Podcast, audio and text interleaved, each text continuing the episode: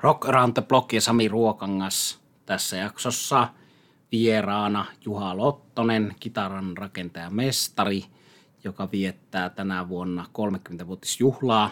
Juha Lottonen on rakentanut ensimmäisen kitaransa jo yli 40 vuotta sitten. Juha Lottosta haastattelee Kauppilan Pauli. Eli kiinnostavaa kuultavaa. Juha Lottosen asiakkaita ovat niin suomalaiset kuin kansainvälisestikin arvostetut ja tunnetut huippukitaristit. Heinäkuun alku häämöttää, kesäkuun loppua eletään, Puisto Plus ja Tuska tulossa. Kakkuri Juha kiertää rollareitten perässä. Itsellä tulossa muun muassa Rosta Tuu, Australian legendat eli laulussa Angry Anderson ja passossa Mark Evans eli ACDCin legendaarinen basisti. Kaikenlaista hienoa tulossa ja Lontooseen olen myöskin menossa tässä kesällä, eli palataan näihin juttuihin tulevissa jaksoissa. Ja tämän jakson yhteydestä löytyy Juha Lottosen suosikeista koostuva Spotify-soittolista. Mennään pidemmittä puheitta Pauli Kauppilan ja Juha Lottosen seuraan. Rock Around the Block, Pauli Kauppila ja tällä kertaa meillä on erikoisvieraana kitararakentaja Juha Lottonen, joka sattumoisin vielä juhlistaa tässä niin sanotusti 30-vuotis taiteilija Taivalta. Tervetuloa Juha. Kiitos. Ja tarkoitus on keskustella niin kuin tähän meidän podcastiin kuuluu musiikista, mutta tällä kertaa varmastikin instrumentin rakentamisen kautta. Ja aloitetaan ihan siitä, että nyt kun 30 vuotta on takana, niin miltä nyt tuntuu? Joo, tota, hommat on aika ennallaan ollut nämä vuodet, että into pinkeinä vieläkin niin kuin nuorenakin rakentajana, että ei se mihinkään ole muuttunut tavallaan se sellainen suhde tähän hommaan, että tämä on yhtä hauskaa vieläkin ja ehkä se syy, minkä takia se on hauskaa, on sitä, että tota, aika erilaisia töitä saanut tehdä ja tietysti vähän hakenutkin sellaista, ettei nyt pelkästään ole tiettyä, tiettyä korjausosaa, mitä tässä niin kuin ammatillisesti tekee. Niin pitää mielen virkeänä, kun on erilaisia töitä. Vielä ei ole siis ruvennut tuntumaan siltä, että pitää mennä töihin, kun menee töihin. ei, siis tota, Joo, totta kai onhan tässä niinku sellaisia vaiheita, että tämä käy työstä tai on, on eihän tämän silkkaa juhlaa ottaa homma, mutta nehän enemmän mun kohdalla niinku liittyy tuohon niinku yrityksen pyörittämiseen ja sellaiseen, että se nyt ei ole välttämättä se niinku intohimo, mutta valitettavasti kukaan ei soitinrakentajan mestaria täällä niinku pestaa töihin. Et oikeastaan ainoa mahdollisuus on olla yrittäjänä. Niin sellaiset asiat on niin kuin ehkä enemmän siellä niin kuin työn kaltaisia, että hoitaa nämä velvoitteet. Että itse tämä toiminta, niin kuin korjaaminen, rakentaminen, niin se on ihan yhtä mielenkiintoista vieläkin kuin aina ennenkin. Joo, kyllä se näin on, että byrokratialta ei voi välttyä ja, ja myöskin ehkä, tota, jos mä ajattelen Suomessa, niin verottajan kannalta ihan hyvä, että tulee hoidettua nekin asiat, jotka on ehkä vähemmän kiinnostavia. Joo, siis nimenomaan ja siinä niin kuin, eihän te, onneksi tarvii yksin kaikkea tehdä, että kyllä niin kuin, hyvä kirjanpitäjä on. Se on että, et, tota, et monia sellaisia asioita, mitä, missä itse on ihan kädetön, niin tota, kyllä, kyllä apuja löytyy ja tietää silloin, että ne menee myös oikein. Että muun muassa palkanlaskenta on sellainen, että tota, joo, mulla on osakeyhtiö, niin mä oon määritellyt itselleni palkan, mikä on niin kuin, henkilökohtaisesti sellainen tärkeä asia ollut. Että on tietty tulo ja se on niin kuin menoerä tässä mun toiminnassa. Niin se, että mä en itse säädä niitä asioita, niin tota, se helpottaa paljon. Se on varmasti totta ja tuossa ehkä tästä asiasta tietysti yrittäjyydestä muutenkin voisi puhua pitkäänkin, mutta jotkut yrittäjät tekevät juuri sen virhe, että yrittää tehdä itse kaiken. Että tuossa talouspuolella mä olen samaa mieltä, että kannattaa hankkia hyviä ammattilaisia Joo, avuksi saattaa mennä niin kiville se homma ihan, ihan vaan tietämättömyyttä, niin, tota, niin, en, mä, en mä halua sellaisia miinoja. Kyllä. No mutta hei, jos mennään tuohon, että kerro vähän, miten tämä ammattimainen kitararakentama, miten se sai alkuunsa ja miten lähit tälle tielle? Tota, joo, siis mennään vuoteen 1982. Silloin mä rakensin ensimmäisen sähkökitaran. Eli soitin kitaraa ja tota, sit halusin sähkökitaraa ja olin siihen aikaan, no se on tällaista kesäaikaa, eli mä olin tota, kesätöissä tota, Puusepän verstaassa. Samassa verstaassa mun isä oli tota, Puusepän mestarina ja halusin tehdä sähkökitaran. Ja, ja tota, tietysti elettiin vähän erilaista aikaa kuin nykyään, että sitä tietoa ei ollut saatavilla niin paljon, niin tota, mä sitten lähdin kyselemään musiikkiliikkeistä neuvoa. Ja, ja tota, merkittävin asia oli, että menin kitarapajaan ja tota, Juha Nuutinen oli siellä vielä silloin mukana toiminnassa ja tota, Juha oli ensimmäinen, joka totesi sillä, että kyllähän sen isäs kanssa kitaran teet. Että ja alkoi neuvomaan. Todella, todella paljon sit vierailin siinä niin kesän aikana aina kysymässä niitä ja näitä. Ja tietysti merkittävä oli se, että Juha antoi ensimmäiseksi mulle listan kouraa, että hommaan näitä kirjoja, että luen ne ensin. Että sai jonkinlaista pohjaa siihen. Sitten oikeastaan sen jälkeen tota, kitara valmistui ja tota, mulla lukio jatkui sitten. Ja ja tota, hiljalleen kävin kitaratunneilla, niin alkoi tulla niitä kysymyksiä kitarasoito-opettajilta ja tutuilta, että voisinko tehdä sitä ja tätä huoltoa, mikä vähän ihmetytti tietysti, että miksi et sä vielä niin kuin, korjaamaan niitä. Ja sitten tietysti ei niitä vaan ollut siihen aikaan paljon näitä ammatillisia toimijoita. Ja tota, hiljalleen se alkoi niin kuin kytemään, että olisiko tästä niin kuin jonkinlaista ammattia. Ja tota, sitten oikeastaan vuonna 1987 pyrin soitinrakennuskouluun ja pääsin sinne ja tavallaan se tie, tie vei sitten niin kuin eteenpäin siinä, että sain ammatillisen koulutuksen ja sitten 90 valmistuin ja vielä sen toista vuotta mä olin sitten ihan puuseppänä ja 92 perustin perustin sitten toiminimen ja aloin tekemään soitinkorjauksia ja rakentamista. Ja... Niin joo, siis se on 40 vuotta sitten mä tein sen ekan kitaran. Okei, okay. onko se tallessa vielä? On. Okay. Se, on, se on ainoita kitaroita, mitä mulla on kotona, että en mä, en mä siitä luovu. Miten, miten tota, tämä on mielenkiintoista, että miten sä näet niin kun sen, mitä sä kerkisit opiskella instrumentin tekemistä, kitaran rakentamista ennen kuin sait koulutusta, niin ää, kuinka ison painon sä näet sille niin kuin omaehtoiselle opiskelulle ennen? Tota, kyllä mä sen niin kuin näkisin, että se oli aika merkittävääkin. Että oli niin kuin pohtinut jo ne asiat, että mitä tämä on. Että sillä ei, ei tarvinnut, no toki tämä tausta, että mä oon niin kuin nähnyt tätä käsityöläisyyttä koko ikäni, että isä on puuseppä, niin tota, tunsin niin kuin työkalut ja sellaiset, että tavallaan ne lähtökohdat oli hyvät siihen, että mä pystyin keskittyä koulussa enemmän siihen, että mä alan rakentamaan soittimia ja tutustumaan siihen niin kuin soitin rakentamiseen. Mun ei tarvinnut tutustua niin kuin työkaluihin ja siihen, että mitä tässä ollaan tekemässä. Sitä, sitä kautta niin kuin pääsin paremmin asiaan.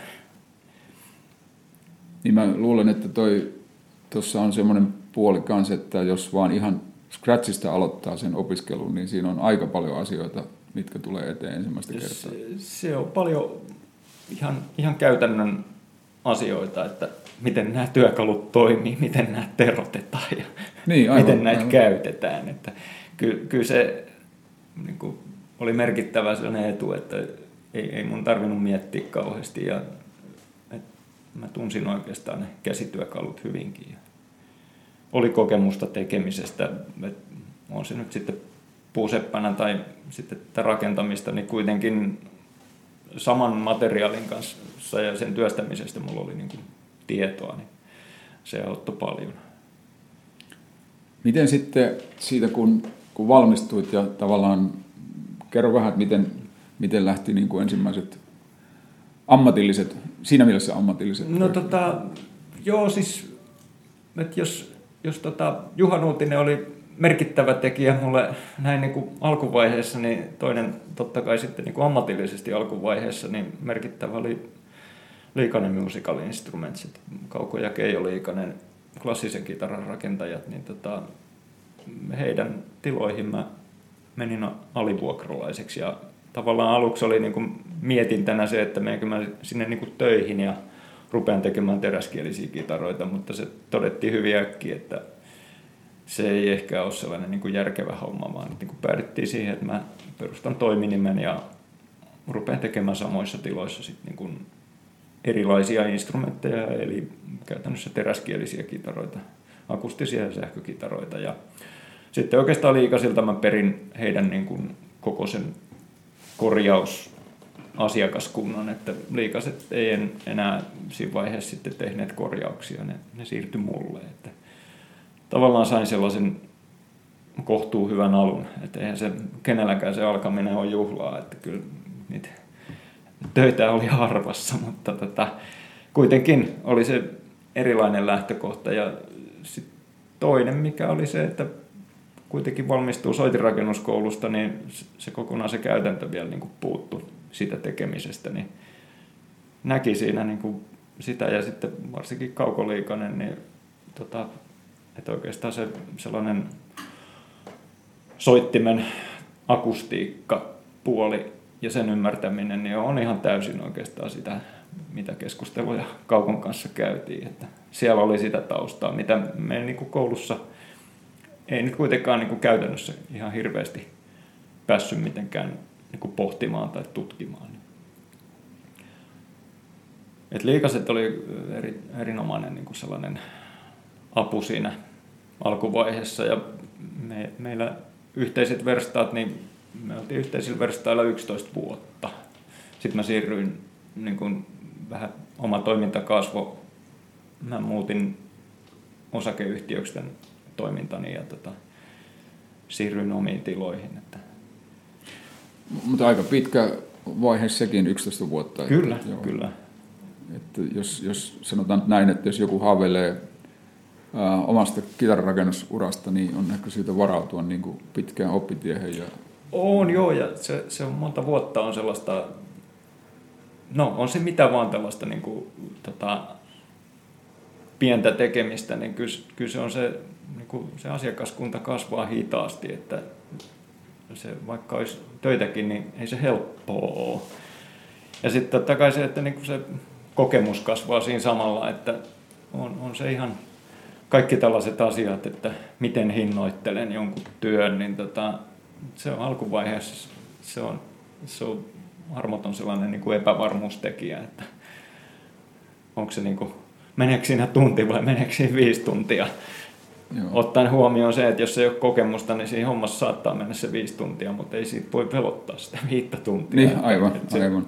Se, se on se ongelma siinä jonkun verran otettava takkiin sitten, kun arvioi väärin. Ja kyllä, kyllä. Niin kuin... Et ei, ei se, tota, et varmaan aina on vähän neuvotteluvaraa, että tässä meni enemmän kuin mitä arvioi, mutta että kyllä ne, tai mä oon aina itse miettinyt sitä asiaa sillä, että se on myös sitä oppia, että tota, se ensimmäinen homma, se on sitä harjoittelua, ei sit niinku, se tulema on se ammattitaito eikä niinkään se niinku rahallinen korvaus siinä. Että toi on varmasti ihan totta.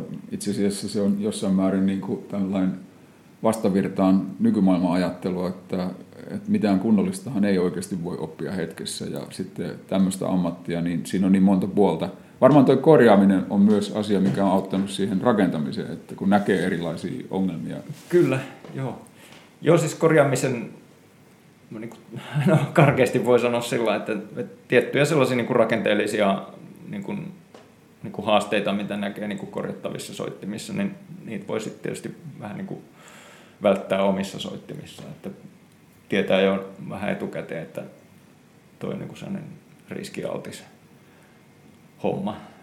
Et siinä mielessä sitten toinen on tietysti siinä korjaamisessa, että näkee erilaisia soittimia, että et, et tulee vastaan sellaisia niin kuin soittimia, mitä ei nyt ole aikaisemmin rakentanut ja sieltä olisi kuitenkin opittavissa jotain, että Joo. miten se soi. Että eihän se on niin kuin, ei, ei ole sellainen niin kuin ykselitteinen se, että miten se soitin pitäisi soida. Että tuleeko nimenomaan vanhemmissa soittimissa, jos puhutaan niin kuin Suomessakin kiertää jotain, ehkä sieltä jopa 40-luvun? Kyllä, joo. Siis, siis niitä ja sitten tällaisia niin kuin eri soitiryhmiä, että, että kaikissa soittimissa ei haeta niin kuin pitkää sointia tai sustainia, vaan se on sellainen ääni lähtee nopeasti ja että on niin kuin ilmiselvästi sellainen niin kuin rytmisoitin. Niin tavallaan ne rakenteet, että mikä tuo sen asian, että mikä soi pitkään ja mikä soi lyhyen, niin se, ne, on, ne on pitkälti rakenteellisia asioita, millä se tehdään. No mennään vähän eteenpäin sitten. Sä olit perustanut tai muuttanut toiminimen osakeyhtiöksi ja, Joo. ja mitenkäs siitä sitten jatkui? Oikeastaan tätä, tietysti erilaisia vaiheitahan tässä on ollut, että mulla oli siinä osakeyhtiön alkuvuosina, niin mulla oli kollega mukana tässä ja tota, kahdestaan toimittiin ja Lauri siirtyi erilaisiin soitin, soitintehtäviin, eli jatko-opiskelua sitten tota, myöhemmin tuolla viulunrakennuspuolella, eli tekee viulun jousi korjaushommia ja rakentamista tällä hetkellä. Ja, ja tota, tietysti erilaisia ajatuksia siitä, että tehdäänkö tässä omaa mallistoa, soittimia vai, vai tota, jatketaanko sellaisena kustompajana ja kaikki tällaisia vaiheitahan tähän on liittynyt ja tällä hetkellä mennään sillä niin kuin vähän sellaisessa, että tehdään molempia. Että mulla on tietty mallisto, mitä mä teen, mutta ne on hyvin kustomoitavissa. Eli, eli karkeasti sanoen suurin osa mun soittimista on kuitenkin ihan tilaustöitä. Mutta enemmän, että mitä, mitä mä hain sillä, että sellaista mallistoa ja muuta alkoi miettimään, niin oli se, niin kuin, että se oli hyvin kuluttavaa se sellainen custom rakentaminen, että se rakentaminen lähtee aina siitä, että mä teen muotin. Ja sen muotin jälkeen mä teen sen yhden soittimen. Ja sitten vaan, että, se, että tavallaan kustannuksia tuli paljon aina siitä muotittamisesta, missä ei ole kuitenkaan sellaista niin kuin tulemaa, että, että mä voisin sen muuttaa jotenkin niin kuin taloudelliseksi hyödyksi, että välttämättä samanlaista soitinta mä en tule enää tekemään toista. Niin, niin tota, alkoi vähän sitä niin kuin miettiä toisinpäin, että mitäs jos mulla olisikin sellainen tietty mallisto, mitä pystyy kustomoimaan, mutta sitten se muotitusasia jäisi sillä lailla, että mulla on ne olemassa olevat muotit ja niiden pohjalta rakennetaan sitten. Tota, miten niin kun, tällä hetkellä, niin kuinka suuri osa, tuossa varmaan oli hankala tilanne pandemian aikana, että miten nämä tilaustyöt? Tota, pandemia-aika mulla on mennyt oikeastaan aika, voisiko sanoa kivuttomasti. Eli, eli tota, jos nämä ammattisoittajat jäi joksikin aikaa pois, niin sit kyllä näitä niin harrastajasoittajia tässä on riittänyt. Että voi sanoa, että ei ole sellaista muutosta tapahtunut, että jos sillä ajattelee ihan puhtaasti liikevaihdollisesti, niin ei tämä oikeastaan ole mihinkään muuttunut. Se, mikä on sellainen todella positiivinen ongelma tällä hetkellä, että on vähän liikaa töitä. Ja, ja tota, sitten niin kuin tilauskanta on tällä hetkellä pitkä, että toista vuotta taitaa olla tilausjono tällä hetkellä. Että, että se, se, niin kuin, se tulema myös, että monet ihmiset nyt on päättänyt aika nopeasti, että, että jos niin neuvotellaan jostain soittimen rakentamisesta, niin ne päätökset, että sitä tulee tilaus, niin ne on hyvin nopeita ja, ja tota, mun kannaltahan se on ihan hyvä juttu, että on sellaisia näkymiä aika pitkäksi aikaa, että töitä riittää. Ja ehkä tämä on mun tällaisena niin kuin uran aikana ensimmäinen sellainen, että on kaiken näköisiä lamoja ja tota, parempia aikojahan tässä on nähnyt, mutta tämä on ensimmäinen sellainen tämä covidin aika, että, että tota, kun ei ole sellainen varsinainen lama, vaan tämä vaan niin kuin jat, niin kuin, että toisilla menee taloudellisesti yhtä hyvin kuin ennenkin ja toiset tosi kokenut tällaisen pudotuksen, niin tota, tässä alkaa näkyä ehkä enemmän se sellainen kokemus, että on ollut pitkään alalla, niin tämä sellainen niin kuin asiakaskuntapako tai kato, niin tota, se, se on näkynyt kovin vähän tässä mulla. Mutta tiedän kyllä, että sitten moni nuoria rakentajia, että äskettäin aloittanut toiminnan, niin tota, hommathan on loppunut kuin seinään. Että ei ole mitään. Että on hyvin epätasasta, mutta sanoisin, että ne, jotka on pitkään toiminut, niin todennäköisesti aika vähillä vammoilla on sitten selvinnyt tässä. No se on kyllä loistavaa kuulla. Tuo on kuitenkin ollut hankala aika ja ammattimuusikoille tietysti ihan hirvittävän hankala aika tämä pari vuotta, mikä meni tuossa, että välillä tuntui, että saadaan keikot, keikkapaikkoja auki ja sitten taas suljettiin. Kyllä, ja kyllä. Joo, ja vieläkin niin kuin se sama epä, epävarmuus, että vaikka nyt näyttää hyvältä, niin eihän se ole kuin yksi muutos taas tässä hommassa, niin Joo. kaikki menee. Miten noin yleensä, nyt riippumatta pandemista, miten kitarabisnes on sellaista, että jos ajatellaan noita isoja merkkejä, niin ne tuottaa varmaan vähintään kaksi kertaa vuodessa niin sanotun uuden malliston, ja ne hinnoitellaan varmaan aika pitkälle silleen, että siellä on se aloitteleva, aika aloitteleva osa, joka ostaa, Joo. eikä tietysti ostakaan mitään järkeä ostaa niitä kalliimpia, mutta että siellä on se massa ja sitten koska jokainen, joka kitara on opiskellut, tietää, että se homma vaan hankaloituu, kun mennään eteenpäin, se väkimäärä vähenee, niin sitten sullahan ei ole tämmöistä niin kuin, eikä kenelläkään yksittäisellä rakentajalla ole niin kuin varsinaista isoa vuosittaista lanseerausta, josta on niin kuin fake, vähän, vähän niin kuin tämmöisestä kosmeettisesta mallimuutoksesta, vaan ne on näitä tiettyjä malleja, joita, joita Joo. sitten voit kustomoida.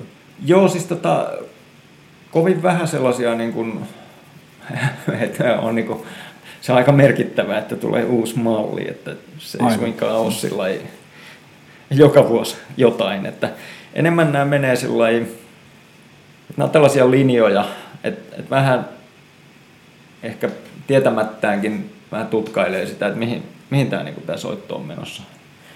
Että erilaisia niin kuin instrumentteja alkaa rakentaa ja, ja, ja tota, se, mitä niin kuin maailmalle menee, niin vähän sen mukaanhan sitä niin kuin, tässä on toimittava. Että ei välttämättä pidä niin kuin itse alkaa miettiä sitä, että mä rupean tekemään tällaisia soittimia, vaan että kyllä se, ne markkinat ohjaa tässä munkin toimintaa, että se on se kysyntä, mitä multa kysytään, niin käytännössä sitähän mä teen. Se, se on siis pitkälti ollut, että karkeasti viime vuosina niin akustisten kitaroiden puolella niin ilmiselvästi sillä pienempi koppasia.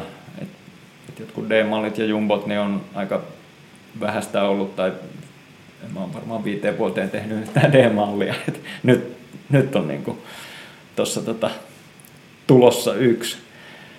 Ja silloin hiljalleen alkaa se kysyntä myös isommille soittimille, mutta et se niinku, pienemmät koppakoot on ollut ihan valtavirtaa jo vuosikausia tässä. Onkohan siinäkin sellainen niin kuin muodissa, että välillä tämä tämmöinen tietty trendi tulee niin kuin takaisin? Tai joku soittaja, joka... On, joo. joo, ja on koko, siis alahan on sitä, että, että näin tietysti kun pitkään on toiminut tässä, niin voi katsoa sellaisia niin kuin pidempiä ajanjaksoja. Niin onhan se niin kuin sähkökitaran puolellakin, että siis ihan tällaisia valtamerkkejä, niin kyllä se oli, että yhdessä vaiheessa niin tuntuu, että puolet huolettavista soittimista oli niitä sg ja sen jälkeen se oli Jazzmaster ja ilmiselvästi se on sellaisia niin kuin, men, menee sellaisissa aalloissa tämä ja sama se on akustisissa kitaroissa, että pidemmällä aikavälillä niin et, et, tota, saattaa D-mallit ja jumbot tulla takaisin ihan samalla lailla kuin kaikki muutkin, mutta et, niin kuin tällä hetkellä se ei ole mikään sellainen niin kuin valtavirta. Ja Mä, mä tiedän tuon niin omasta näin harrastajan näkökulmasta, että sekin on vähän huvittava. Välillä sitä on, innostuu yhtäkkiä jostakin, jostakin telekasterista ihan hirveästi. Tai sitten se voisi olla joku Jazzmaster just, että Kyllä. Et, tota, se varmaan niin näkyy yhtä lailla isossa kuvassa. No miten, jos, jos tota, mietit noin taaksepäin, niin tuleeko mieleen jotain tosiaankin niin erikoisempia tai mieleenpainuvia projekteja? Onhan niitä paljonkin sellaisia hienoja kokemuksia. Että yksi sellainen, tota, mikä tavallaan ammatillisesti aukasi aika paljonkin erilaisia ajatuksia, niin tota, siis jo edes mennyt soittaja Leif Carson tilasi multa pari tällaista niin kuin keskiaikaista soitinta. Ja tota, siellähän ei hirveästi ole sit niinku edes esikuvia, vaan että nimenomaan mentiin paljon Leifin niinku kertoman tiedon varassa, että minkälaisia nämä soittimet on. Ja tavallaan rakenteellisesti ne oli hyvin mielenkiintoisia niin kuin tehdä. Että to, todella järeitä niin kuin rakenteita rungossa ja sitten kansi erittäin ohut. Ja, ja tota, toisessa soittimessa, joka oli siis tällainen sitter, niin esiaste, eli sitolee, niin tota, siinä on puiset nauhat. Ja sitten Leif tietysti tietäen, että mä oon kitaran rakentaja, niin korosti sitä, että nauhojen paikat ei ole sitten samalla lailla laskettu, eli siellä on luonnollinen sävelasteikko, eli kvartti ja kvintti pitää olla ihan puhtaita ja terssi on sitten pikkasen pienessä. Joo. Ja tota, siitä pyrin pitämään huolen, että nämä asiat toteutuu. Ja sitten se loppujen lopuksi niin kuin sen soittimen niin se sellainen tota, vireisyys ja sellainen sointimaailma, niin mun mielestä se oli niin kuin aivan valtava hieno se nimenomaan se terssi, kun se oli sillä se ei ollut pahan kuulonen. Et kitarassa monesti on pahan kuulonen ja se on se ongelma monesti, mutta tota, se oli miellyttävä. Ja sillä että mitään en muutta siitä.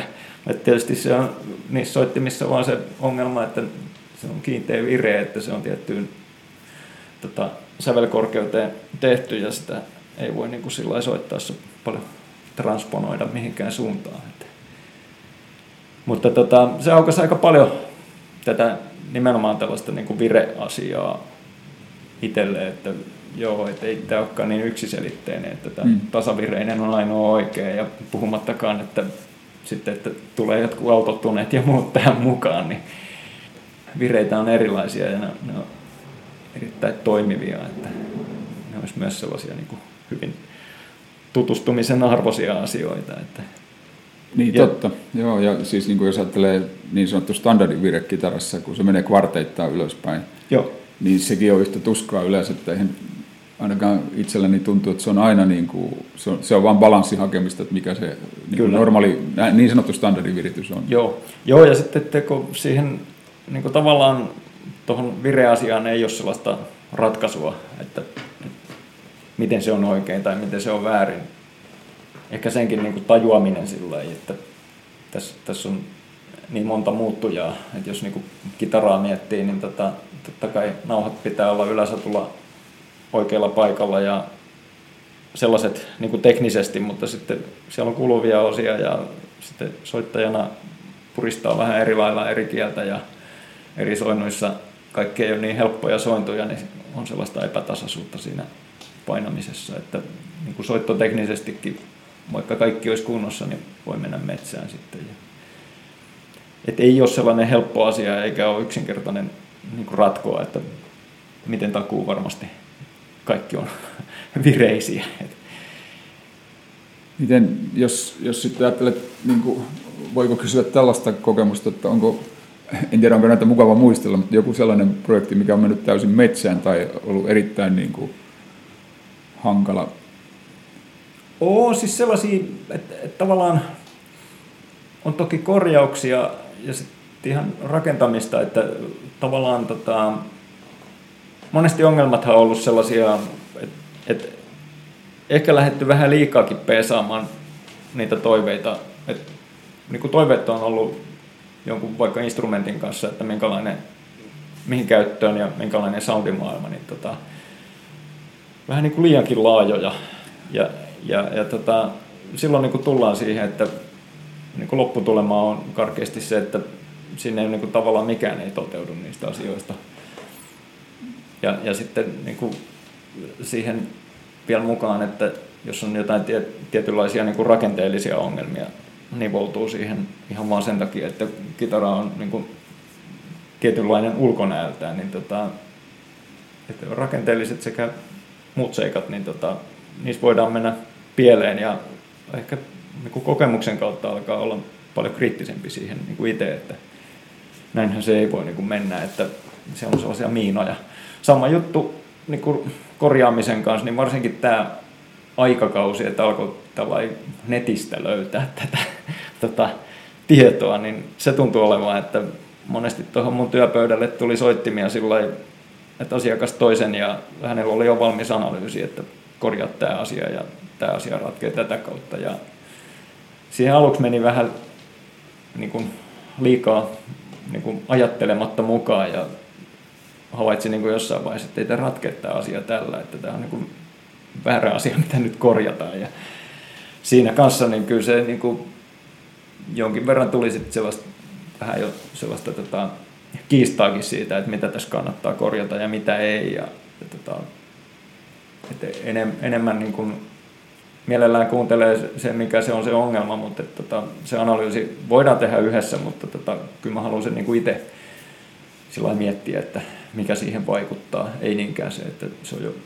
valmis ratkaisu tuossa, että siinä on aina riskinsä, että mennään pieleen. Niin, tämä on kiinnostavaa, että jos, jos ajattelee tekemänsä kitaratilauksen, niin onko, tai on ilmeisesti parempi miettiä niin kuin ne yleiset linjat, mitä haluaa ja muuta, mutta ei mennä niin kuin liian detaljitasolle tilaajanakaan, että tässä, tässä voi just mennä sitten metsään. Joo, siis tota, pitkälti ehkä niin kuin ammatillisesti, että mitä tässä on oppinut, niin on se, että niin kuin ajatus, että mit, mitä mä tarjoan, niin sehän on niin kuin, että mä rakennan ääntä. Ja, ja tota, silloin yksi asia on se, että voi heittää niin kuin romukoppaa sen mun oman sellaisen niin kuin ambition, että mikä se soundi pitäisi olla siitä, vaan, vaan enemmän niin kuin kuunnellaan se, että mitä se, niin kuin se asiakas haluaa. Et mä haluaisin niin kuin tehdä soittimen siihen käyttötarkoitukseen, mihin sitä haetaan. Ja silloinhan siihen tullaan niin kuin sillä, että sä, sehän voi olla hyvinkin vastenmielinen sellainen soundimaailma mulle, mutta sillähän ei ole merkitystä, vaan enemmän on merkitystä sillä, että tota, se olisi niin kuin toimiva soitin siinä ympäristössä. Eli monesti nämä niin kuin, tällaiset keskustelut, että jos tilataan soitin, niin tota, tietysti erilaisia niin kuin, ajatuksia. Toisethan tulee niin kuin, tota, tilaamaan soittimia, testannut jonkun mun vanhan soittimen ja haluaa sen Saudimaailman. Se, se on ihan niin kuin selkeä, mutta sitten, että johonkin tiettyyn käyttöön niin kuin haetaan soitinta, niin, niin tota, silloin sitten niin kuin tavallaan keskustellaan siinä, että minkälainen se on se bändiympäristö, että mihin, mihin tarkoitukseen se niin kuin on siellä ja että se nyt sulautuisi sitten siihen yhteissoittoon. Että ei, ei se voi olla se instrumentti sillä että se tuuttaa siellä niin kuin ihan eri lailla kuin kaikki muut, vaan että mennään siihen ympäristöön ja yhtenä soittimena muiden mukana sitten se toimisi, niin sitähän tässä yrittää tarjota.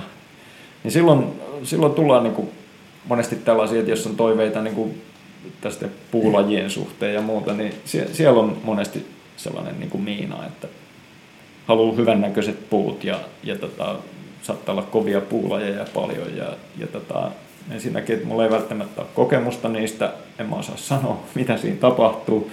Tai sitten toinen on, että, että tota, päinvastoin pitäisikin käyttää sellaisia kevyitä puita, että just tällaisia niin kuin vaikka sustainiin liittyviä ongelmia, että ei se sakkaan soida pitkään se soitin, että se, se on niin kuin enemmän sellainen niin kuin rytmisoitin, niin tota, ne niin kuin sanelee sitä aika paljon siinä, että ei, ei voidakaan vaan mennä ja tehdä. Ja sitten sit kun se on valmis soitin, niin se on aika huono tilanne se, että tota, se ei ole sellainen kuin halutaan ja, ja tota, se on että kuka sen nostaa ja miksi, niin tota, ne ei ole niin kuin kauhean kivoja. Et on ehkä parempi soittimen tilaajana kertoo esimerkki just tästä niin kuin äänimaailmasta mihin, ja käyttötarkoituksesta ja sitten ehkä niin kuin meillä kaikilla on esikuvia, niin joku... joku joo, joo, siis ne, ne on hyviä, että kaikki auttaa siinä niin kuin sellaisessa kuvan luomisessa, että mitä tässä haetaan. Ja sit, toki toinen on se, että on sellaisia niin kuin soittoteknisiä asioita, että kaulan muoto pitää olla tietynlainen tai joku värähtelevän kielen pituus, että skaala, skaala saisi olla lyhyt tai, tai pitkä, ihan, ihan mitä vaan, niin noin on asioita, mit, mitä siinä niin otetaan sit myös huomioon heti, että mitä siinä ollaan tekemässä. Että pyrittäisiin tekemään soitin siihen tarpeeseen, mihin sitä haetaan, eikä jotain sinne päin. Ja toki on mielenkiintoinen asia, voin kertoa itsestäni, että aikaisemmin suosinut hyvin tämmöisiä niin ohuita, kapeita kauloja, mutta näköjään sitten kun näitä myöhemmin on tullut lisää näitä sottuvuosia, niin on alkanut siirtyä taas tämmöisiin vähän niin kuin paksumpiin, ja, Joo. joissa on vähän niin kuin NS-lihaa enemmän. Kyllä. Ja tästä itse asiassa tuon Juha Ruokan kanssa puhuttiin, hän sanoi siitä jo aikaisemmin mulle. Joo. Ja, ja tota, en tiedä, onko sitten vähän asian vierestä, mutta että onko sitten niin, että loppujen lopuksi on hyvä, että on eri profiililla olevia kitaroita, niin kuin ihan käden siis anatomian kannalta. Että... No kyllä varmaan sitä ja sit se et toki jonkin verran niin on näitä toiveita, että tuodaan joku vaikka sähkökitara, että tässä on optimaalinen kaulan muoto. Ja sitten ollaan tekemässä vaikka tasakantista teräskielistä kitaraa, niin kyllä mä pidän sen vähän sellaisena niin kuin ongelmana sen, että istuuko se sitten se sähkökitaran kaula siihen akustiseen, kun se on kuitenkin fyysisesti ihan eri kokoinen soitin ja se käden asema on muutenkin vähän eri lailla siellä. Mm, totta. Ni, niin tota, se ei välttämättä ole niin sellainen yksinkertainen asia, että aina se sama profiili toimii joka soittimessa. Et kyllä mä enemmän kannatan sitä sellaista, että on vähän erilaisia kaulan muotoja ja myös sotelaudan leveyksiä. Että kyllä siihen sitten kuitenkin niin kuin tottuu. Että jos ne perusteet on vaan sellaisia, että, niin kuin, että siellä on että on vahvat näytöt, että näin tämä toimii, tämä soitin, niin mm. mielellään silloin mentäisiin sen mukaan. Ja, ja niin joo, toki tässä mitä aikaisemmin puhuttiin, että näitä niin kuin pienikoppaisia kitaroita, niin tietysti yksi on, mikä niin kuin liittyy tähän samaan asiaan, että tällainen niin kuin ergonomia puoli, niin tota, kyllä monet soittajat niin mielellään soittaa pientä kitaraa just sen takia, että tuo oikea käsi ei nousisi niin korkealle, eli toisin sanoen olkapääongelmat on monella niin kuin se syy, minkä takia se koppa voisi olla vähän pienempi. Ja, ja toki yksi, mikä on sellainen, mitä niin kuin on pohdittu myös, on se, että tässä ihan selvästi tässä tota, soittajakunnassa niin naisia tulee lisää. Että se alkaa hiljalleen näkyä, että sitä soittajia, niin kuin naisia on koko ajan enemmän ja enemmän. Ja tota, sitä kautta myös niin kuin se soittimen koko asia, että että eihän se ratkaisu ole mikään sillä että tehdään pinkivärinen kitara, että se on se naisten malli, vaan että kyllä ne ihan oikeasti ne ratkaisut on enemmän sellaisia nimenomaan koko luokkaan kielenpituuden olevat ongelmat, niin ne, ne on enemmän niitä ulottuvuudet ja tällaiset on varmasti sellaisia, että mikä ratkaisee siinä. Niin. Et sekin varmaan tuo sitä niin kuin omaa sellaista niin kuin muutosta tähän, että pitäisi tarjota erilaisia soittimia. Ja... Joo, se, ja se on muuten sivumennen sanoen todella ilahduttavaa, että, että myös esimerkiksi rock-puolella alkaa olla niin kuin teknisesti loistavia Kyllä. naissoittajia, ja mä en ole koskaan ymmärtänyt sitä, että miksi ihmeessä sillä sukupuolella olisi mitään väliä, mutta kovin miehistähän se on ollut. On, on.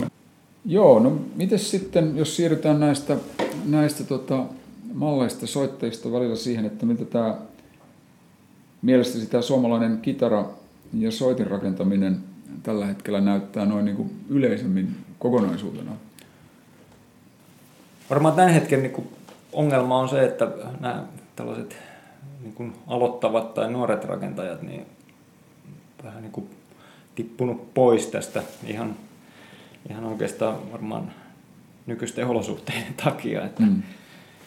tila, tilanteet ja tarjonta on niin kuin vähäistä, että et se tietysti sellaisessa niin kuin isommassa kuvassa, että miten tämä tulee jatkumaan, että me ollaan sellaisia jo pitkään toimineita, niin meillä menee ihan hyvin, mutta tota, sitten saattaa ollakin aika monen sellainen gappi, että tota, ketkä jatkaa. Et se puoli, puoli vähän niin kuin mietityttää, että se on tietysti ymmärrettävää, että se on vielä vaikeampaa tulla alalle tällä hetkellä kuin silloin kun mä aloitin, että kilpailu oli aika paljon vähäisempää. että nyt, nyt meitä on meitä tekijöitä niin ja tulla siihen niin kuin rinnalle ja löytää se oma asiakaskunta, niin onhan siinä haasteita, mutta, mutta tota, ainahan se on ollut niin, että joskus se on aloitettava, että jos meinaa Nykyään on tekemään. kuitenkin sitten mahdollisuus, en sano missään tapauksessa helpoksi mahdollisuudeksi, mutta erilainen kuin siinä vaiheessa, kun sinä aloitit, niin on, on tämä kansainvälinen aspekti, eli pystyy aika halvalla markkinoimaan itseään. Kyllä, joo, siis se, että toki se tuo sen, että niitä markkinoijia on sitten paljon kansainvälisestikin, että miten erottua sillä. Mutta että sanoisin, että vieläkin se sama, mitä itse teki siinä alkuvaiheessa, että kaiken näköiseen on niin kuin tartuttava siinä alkuvaiheessa tullakseen niin kuin huomatuksi. Että kyllä sitä tässä vähän aikaa sitten tuossa niin perheen piirissä just muisteltiin, että, tota, että kaiken näköisiä messuamisia niitä oli niitä ensimmäisinä vuosina, että muun muassa että meillä oli Vallilassa Verstas, niin siinä alueella niin tilastokeskus järjesti niin kuin pienyrityksille sellaisen niin kuin verkostoitumistapahtuman siinä aulassa. Ja me oltiin siellä esittelemässä sitten Liikasen Keijon kanssa kitaroita. Ja kyllä se tulema oli enemmän sillä, että ihmiset ihmettelivät, että ai jaa, Suomessakin tehdään soittimia, että eihän se niinku, siellä ei ihan päästy niinku ytimeen tässä hommassa, mutta, mutta tota, näin jälkikäteen mä näkisin, että ei ne ole niinku huonoja juttuja ollenkaan, että se alkaa vaan se, niinku se vähän se niinku sanoma lisääntyä, että se niinku pitää olla näkyvä ei tule kukaan hakea sua verstalta ja vaikka miten olisit kova kaveri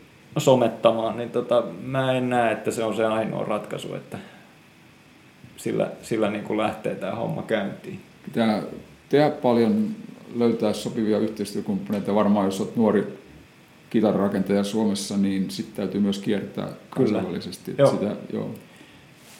Miten tota, tuo kitara, kun se nyt on puuta ja metallia, pääsääntöisesti, Joo. niin mitä, mitä muutama luukappale jossakin siellä täällä ja näin edelleen. Niin tota, miten nämä perinteiset kitaran rakennusmateriaalit, jos ajatellaan vaikka niin kuin ruusupuuta, joka on uhanalainen ainakin osin maailmassa, että miten sä näet niin tämän materiaalin, suomalaisen materiaalin? Tämä on ihan niin ehkä, mulla on niin henkilökohtaisesti kiinnostava kysymys.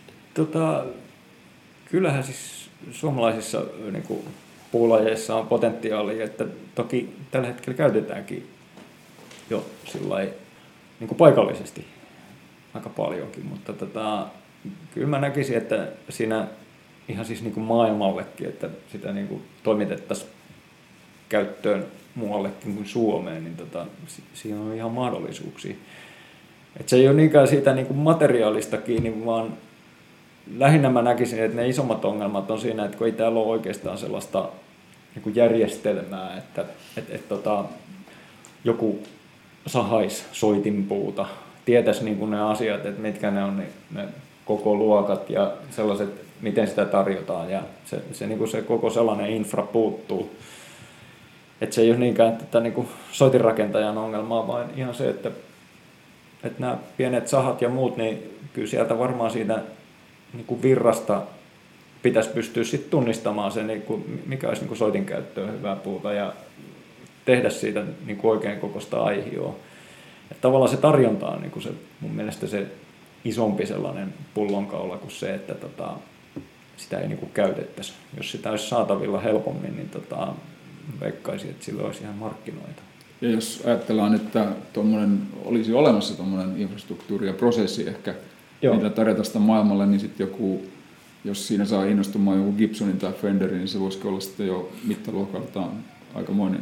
Joo, joo. Ja sillä niin kuin, että vaikka pienempiäkin niin. tota, rakentajia, että kyllä se ihan, ihan tota, silloin mahdollista on, että kyllä se niin kuin Suomi-puu, niin kuin moni muukin puu, tällainen, mikä ei ole niin tunnettua niin kuin yleisesti soitirakennuksessa, niin kyllä niin, niin kuin sellainen hyvä maine on. Et mm. Sen verran sitä tietoa on jo saatu eteenpäin, että täällä niin kuin Pohjoismaissa kasvaa sellaista niin kuin tiukkaa puuta, että on se tervaleppää tai koivua, niin se on vähän erilaista kuin tuo keski-eurooppalainen vastaava puu. Että sellaisia mahdollisuuksia on ja, ja toki sitten samalla se, niin kuin se lämpökäsittely puulle, niin tota, sen sellainen haltuun ottaminen, että joku tekisi sitä sellaista niin kuin kaupallisesti tähän soitin rakennushommaan, niin tota, se olisi kans, sillä on kysyntää maailmallakin. Jos tämän summeraa, niin ehkä minusta kuulostaa siltä, että nyt sinä ja, ja muutamat muut on tehnyt jo niin kuin sen pohjatyön tähän suomalaisen kitara- ja soitirakentamisen tunnetuksi tekemistä. Ehkä nyt nimenomaan kitararakentamisessa ollaan ja tiedetään, että täällä on hyviä tekijöitä. Nyt on sitten ehkä pikkuhiljaa olisi tarve sille seuraavalle polvelle. Ja... Joo, kyllä. Että tavallaan sitä, niin kuin, että näkee sen sellaisena, että, että tota, me ollaan jo sitä pohjaa tehty ja totta kai jatketaan niin kauan kuin uraakin jäljellä, mutta tota se, että niin kuin käyttäjiä enemmän. Et, et sitä enemmän siitä tulee silloin niin kuin sellaista kiinnostavaa, että jos niitä käyttäjiä on sille puulle ja sitä tulee vähän erituutista sitä tietoa, että miten tämä homma toimii. Kyllä se on tärkeää siinä.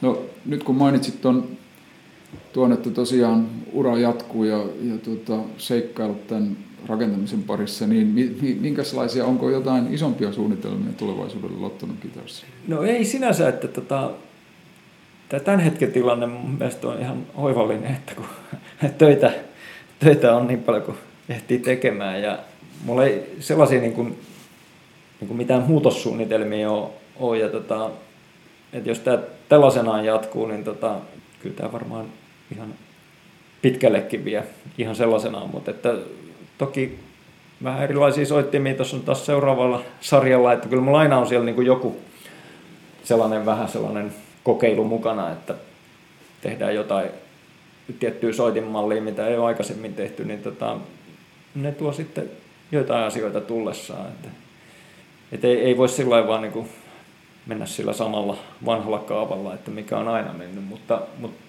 sinänsä mä en sanoisi, että se, se on niin kuin sen ihmeellisempää suunnittelua tässä, että näin mä oon aina toiminut. Mm, et, et vähän sillä niin tuntosarvet esillä, että hei, että toi voisi ollakin hyvä juttu, että tehdään tollanen ja välillä sitten se soitin saattaa roikkua kaksi vuotta tuossa seinällä ja vähän ihmettelee jo itse, että ei tämä oikein ollutkaan se huippujuttu, mutta tota, sitten jonain päivänä se vaan menee. Joo, et, et kyllä, niin kuin, et, turhaan mun on niin kuin tarjota niitä soitinmalleja, mitä niin kuin soitin liikkeistä löytyy, että tavallaan vähän sellaista marginaalia tässä voisikin tehdä, että, että sitä voi miettiä, että mikä se marginaali sitten on, että onko se mm. niin kuin eri tyylisiä soittimia, tarkoitan niin kuin vaikka kitaroista, että tekee terssikitaran, niin mm. tota, tai sitten menee pitkälti, että näitä niin kuin country-musiikissa käytettäviä soittimia, muitakin kuin kitaroita, niin tota, tekee niitä. Mm. Et kyllä, kyllä siellä niinku sellaista asiakaskuntaa löytyy, että ei se ole sillä että niitä on niinku satoja tässä, vaan, vaan tota, vähän pienempikin määrä riittää. Et en mä pysty näitä soittimiakaan tekemään niin kauheasti per vuosi. Niin, siinäkin on rajansa. Tuossa kuitenkin kuulostaa musta niinku ihan analoginen sen asian kanssa, että jos vaikka soittajana haluaa kehittyä, niin todennäköisesti ei kehity, jos aina tekee vaan samaa. Tai aina pitää olla pieni uteliaisuus. Kyllä, kyllä. Ja se, että mitä tässä niin kuin oikeastaan koko uran aikana, niin kyllä mä oon halunnut niin kuin tavallaan sitä omaa ammattitaitoa kehittää. Että lähtenyt sellaisiin niin kuin vähän sivupoluille, että kaikki ei ole ollut sitä, vaan että tehdään kitaraa ja tällaista tiettyä tuotetta.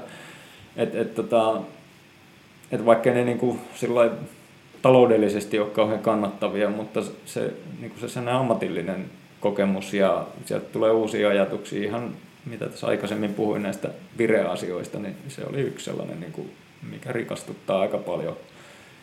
Ja osaa myös niin kuin, analysoida tiettyjä ongelmia kitarassa pikkasen eri lailla, kun alkaa vähän ymmärtää sitä, että ei, ei tämä olekaan niin fiksattu tämä homma. Ja, että tällaisia niin kuin rakenteellisia asioita, ne on tietynlaisia kitaroissa, mutta tota, sehän ei tarkoita sitä, että niitä ei voisi tehdä toisin. Niin. Ja niitä niin kuin löytyy sitten yleensä jostain muusta soittimesta, että sieltä tulee vähän sellaisia havaintoja, että totakin asiaa voisi kokeilla.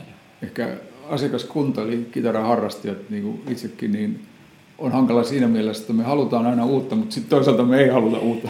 Joo, siis se, se on varmaan ihan koko tämän tällaisen niin kuin kitara-asian sellainen yksi sellainen kulminaatio, että tota, suurin osa niin kun, soittajista nojaa niin paljon siihen perinteeseen, että sieltä ei niin kuin, hirveästi saisi muuttaa.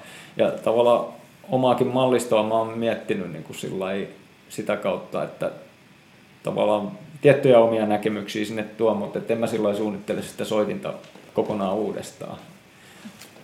Sitten taas jos niin kuin maailmalla ajattelee, että, että, että, että mitä kaikkea tarjotaan niin tässä kitaran puitteissa, niin sitten kyllä löytyy ihan kaiken näköistä taideteosta, mitkä tota, löyhästi on niin sitten sellaisia niin kitaramaisia ja pystyy jotenkin soittaakin, mutta että kyllä kaikkea tarjontaa on, että ei ole sillä niin fiksattu siihen, pelkästään siihen perinteeseen. Kuka olisi uskonut ehkä, sanotaanko noin parikymmentä vuotta sitten, että tämä relikointi trendi, mikä nyt on ollut, että menisi niinkin pitkälle. Kyllä, kyllä. Että Joo, ja myös se, että miten niin ajatus muuttuu. Että itse kanssa jo aluksi oli ihan, että, että, että tässä on mitään järkeä. Hiljalleen alkoi, niin kuin, että, että voi sanoa, että mä niin kuin kevyesti relikoin jotain soittimia, niin, ja alkaa ymmärtää sen, että se kynnys laskee ottaa käyttöön se sitä kautta. Niin mikä siinä?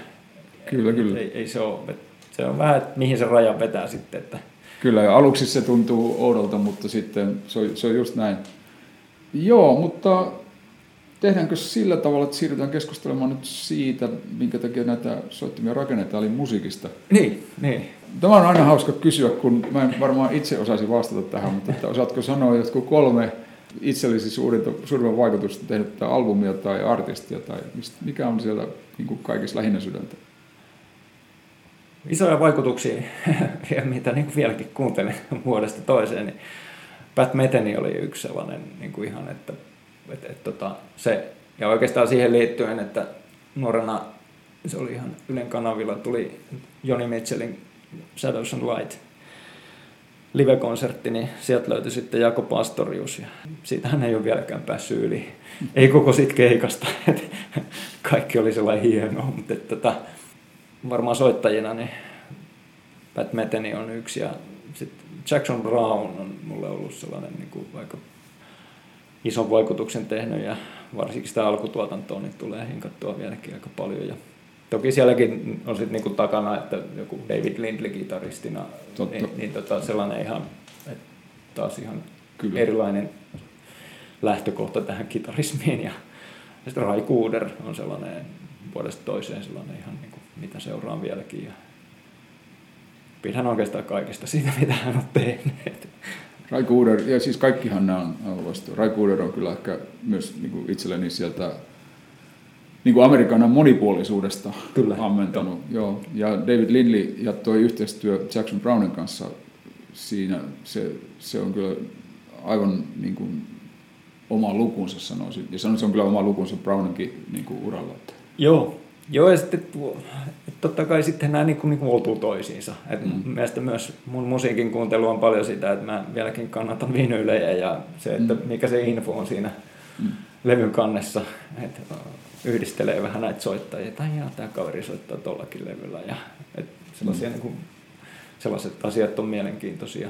Että niin kuin Kuuderi ja sitten tota, vähän kun p niin tota John Hyatt tuli jo aika lailla sillä niin kuin tanakasti kuunteluun yhdessä vaiheessa. Ja se on ajat hieno lauluntekijä, sitä itse dikkailin myös kovasti ja näin sen Järven päässä sen keikankin tässä muutama vuosi sitten, taisi olla just ennen pandemiaa Joo. alkoi tämä kesä, niin tota, harmillisen vähän mun mielestä Suomessa tunnettu. Joo, kyllä, kyllä. Sitten, että tavallaan, että jos miettii sitä, että mitä nyt kuuntelee, niin tavallaan väh, ehkä vähemmän silkkaa niin kuin kitarismia, että mennyt vähän taaksepäin, että sitten näitä vanhoja fonista ja alkanut kuuntelemaan. Mutta siinä onkin kyllä sitten taas oma areltansa, mitä mun mielestä juurikin kitaristienkin kannattaisi kuunnella. Joo, joo. joo ja sitten niin ihan se, ehkä vähän sellainen niin kuin ajatuskin muuttunut musassa, että sitten taas että jotain niin kuin big bad musaa kuuntelee ja nimenomaan ihastelee niitä niin kuin sovituksia. Just. Et, no vaikka ihan siis niin kuin sillä lailla tota, Jaakko Pastoriuksen big band hommat, niin tota, aivan helkutin hienoja niin kuin sovituksellisesti. Että. Oletko mennyt tässä fonistien puolella myös tuonne ihan niin kuin jonnekin Leslie Young ja, ja tänne vanhoihin? Muist, joo, joo. Muistaakseni joo, ne Netenin suosikkeja? Joo. Myös. Young ja tota, sitten Cannonball Adderley ja näitä. Joo, kyllä niitä on, siellä on hienoja. Kyllä. Sieltä on aika paljon tullut viime aikoina kuunneltua näitä soittajia. Ei Leslie, vaan Lester Young. Joo.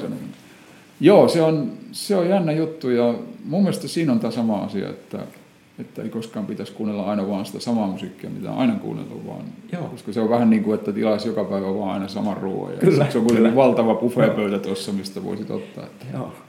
Joo. Liittyykö se ikään, että sitten alkaa kuunnella vähän enemmän klassista musaa ja yhdessä vaiheessa innostuttiin ehkä niin kuin vaimon kanssa kuunneltiin, käytiin Hongkongissa, niin tota, tavallaan Hongkongin sinfoniaorkesteri, joka on siis niin kuin paikallisilla soittimilla tehtyä musaa, niin se, se kolahti, että on muutama levy niitä, niin se on sillä Niin no joo, kävin myös sit musiikkitalossa katsomassa aikoinaan konsertin. Se on niin kuin mielenkiintoista sillä lailla, että okei, että tuossa on noin soitinryhmät, mitä on muutenkin klassisessa orkesterissa, mutta tota, ne on vaan niin kuin, näitä niin kuin kiinalaisia soittimia, että pipat ja muut soi siellä. Niin tota... Tämähän on mielenkiintoista. Mä en ole näitä, näitä versioita kuullut. Joo, se, tsekata, joo. Se, se, on, joo, se on jännä sillä että kun sitä pystyy tunnistamaan siitä musasta, niin kuin, että nämä on ihan samalla lailla tällaiset soitiryhmät, mutta sitten se, niin kuin se sointimaailma on vähän erilainen niissä. Kyllä, kyllä. Mutta todella niin kuin vaikuttavaa. Että, ja, ja mehän, mehän, kun mehän ei esimerkiksi tiedetä, että jos ajatellaan jotain vanhaa musiikkia, sanotaan, että vaikka 1600-luvulla sävellettyä, niin mehän ei oikeasti tiedetä, miltä se on saunannut, kun ne soittimet on jo muuttunut. Että sitten on toki näitä vanhan musiikin orkestereita, jotka Joo. soittaa, mutta siinä on sama, sama juttu, että musiikki niin kuin erilaisiin ympäristöihin sitten ajan myötä sopeutuu.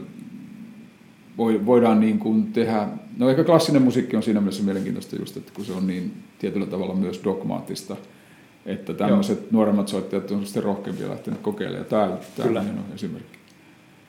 Niin, olisiko vielä joku No näitä soittajia on niin paljon, että niin, se on tullut. Se, se mä sanoin, että mä itsekin osaisin joo. vastata siihen. Joo, että, se, että mä tuossa niin aamulla kirjoittelin just vähän tällä vapaasti itselleni ylöskin, että niin kuin mitä on, mutta että kyllä nämä melkein, näitä oli nämä Kuuderit ja muut, ja Paco de Lucia on yksi, ja J.J. Cale, mitä on paljon tullut vanhempia jatskitaristeja, niin Wes Montgomery on tietysti sellainen pitkään ollut sellainen, että siihen aina palaa. Montgomery on on mulle ehkä tässä vanhemmilla vuosilla tullut, niin kuin, en tunnusta muita jumalia kuin tämä Wes Montgomery, että se on, se on kyllä niin uskomaton kuin sitä, ja loppujen lopuksi kuitenkin vähän lyhyeksi jäänyt ura. Kyllä, kyllä, joo. Hienoa, mä kokoan näistä myös soittolistan tähän jakson yhteyteen. Joo. Ja oikeastaan haluan kiittää tästä hienosta juttuhetkestä ja ajastasi. Kiitos. Kerkesit tähän. Tämä oli mukavaa ja mukava sellainen pohtia ääneenkin sellaista omaa uraa vähän taaksepäin. Niin, siinä yleensä, huomaa, niin, siinä yleensä huomaa, että aika paljon kaikenlaista on tapahtunut. Tämä oli siis Rock Around the Block podcasti. Minä olen Pauli Kauppila ja erikoisvierana tänään kitararakentaja maisto Juha Lottonen. Kiitos kuuntelusta. Noin juttelivat kitararakentaja-mestari Juha Lottonen ja Pauli Kauppila. Kiitos taas teidän lähettämästänne palautteesta. Laittakaa sitä tulemaan sähköpostilla Facebookin, Instagramin kautta. Kiitos, ne luetaan ja rakkaudella vastaan otetaan. Ehkä tähän kohtaan on aika mennä kesäasioissa eteenpäin ulos nauttimaan lämmöstä ja keikoille ja festareille. Joten kiitos rakas kuulija, että kuuntelit. Minä olen Sami Ruokangas ja tämä oli Rock Around the Block.